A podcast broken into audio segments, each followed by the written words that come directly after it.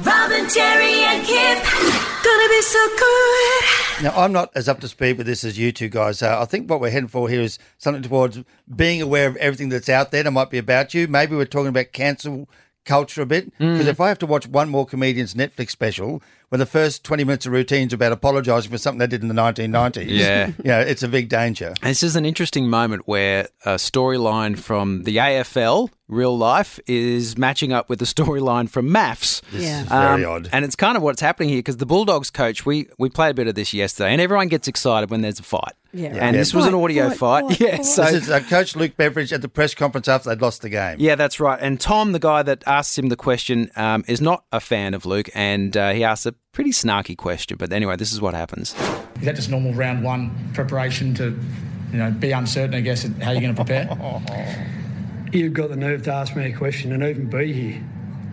So you've been preying on us the last two times. You barracked for Melbourne, Tom Morris. Your conflict of interest here is considerable. Now that's just the lead up, and he goes, he, He really gets, goes he in. gets stuck in. Yeah. That's right. And then he and he walks off. And, Hmm. he, and he walks. off. mean, one of the big things about it was also inside all that his idea that Tom Morris had inside information. So he's feeling Yeah. bad. Someone's leaked information to Tom Morris. Yeah, so there's that, and it, and it wasn't, um, you know, at the time we were thinking, what did he give up? He basically told said there was a player that wasn't going to take the field that had been dropped. So it wasn't huge information. It wasn't like uh, mental health or any of those care. things. Maybe Yeah. it's history. And so now to, uh, Luke, uh, the coach, has had to come out and uh, put out an apology. I've reflected on my comments from the post-game press conference after last night's game and acknowledged that my exchange with journalist Tom Morris overstepped the mark. I want to apologise for my behaviour. I want to apologise to Tom Morris and all those present last night.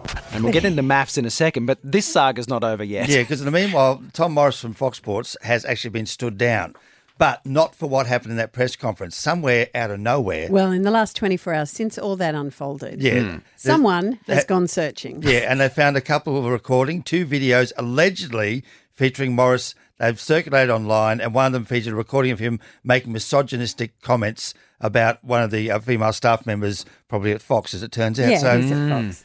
So, what happened is, as soon as something like that goes down, the Fox has to uh, deal with it, and Yeah. he's been stood down while an investigation is going on. okay, Yeah. but someone out there had the videos of him doing that and said, "One day, Tom Morris, No, I'm gonna I don't even these think it was that. I don't think it was that. What I think happened is someone went, "I'm going to get you, Tom Morris, Yep. for what you did to my team." Maybe a, uh, a Melbourne fan. And the reason why I think that's the way it is, and here's where MAFS comes in, because this week has all been about exactly the same thing and horrendous behaviour from a whole group of women going each other on Married at First Sight. And it culminated at the dinner party on Wednesday night when Olivia, who has a massive problem with another bride called Dominica, Right. went searching and found a naked photo of her and then brought that to the other brides.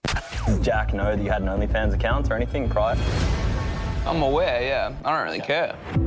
You don't care at all? No, who cares about what someone did with their their Okay. own past? What I want to know is who sent the photo. So I'll, I'll be honest, when we had our thing, my friends Googled you and they showed me that and I mentioned it to Selena.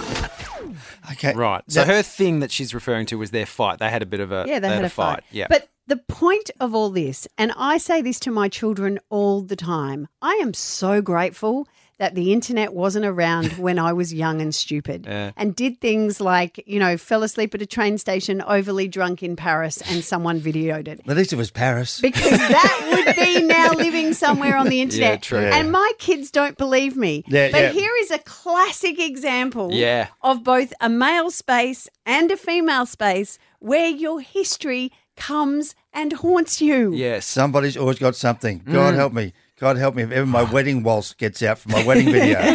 what a nightmare. Yes. and just while it's still there, I'm just now that you've mentioned that being drunk in Paris, I'm wondering, you know how there's that Eiffel Tower down the road on Park Road, Milton? Is there any way we could do some type of reenactment out the front of the Eiffel Tower? Do you, do you think? You. Okay, excuse me. My boobs were much more purple. Yes. we can, and my we can hair pump 'em was natural. Let's do a There is reenactment. No Come, Rob. way. Come on. Yeah, we're, we're already faking the Eiffel Tower. Robin, Terry, and Kip. Kiss.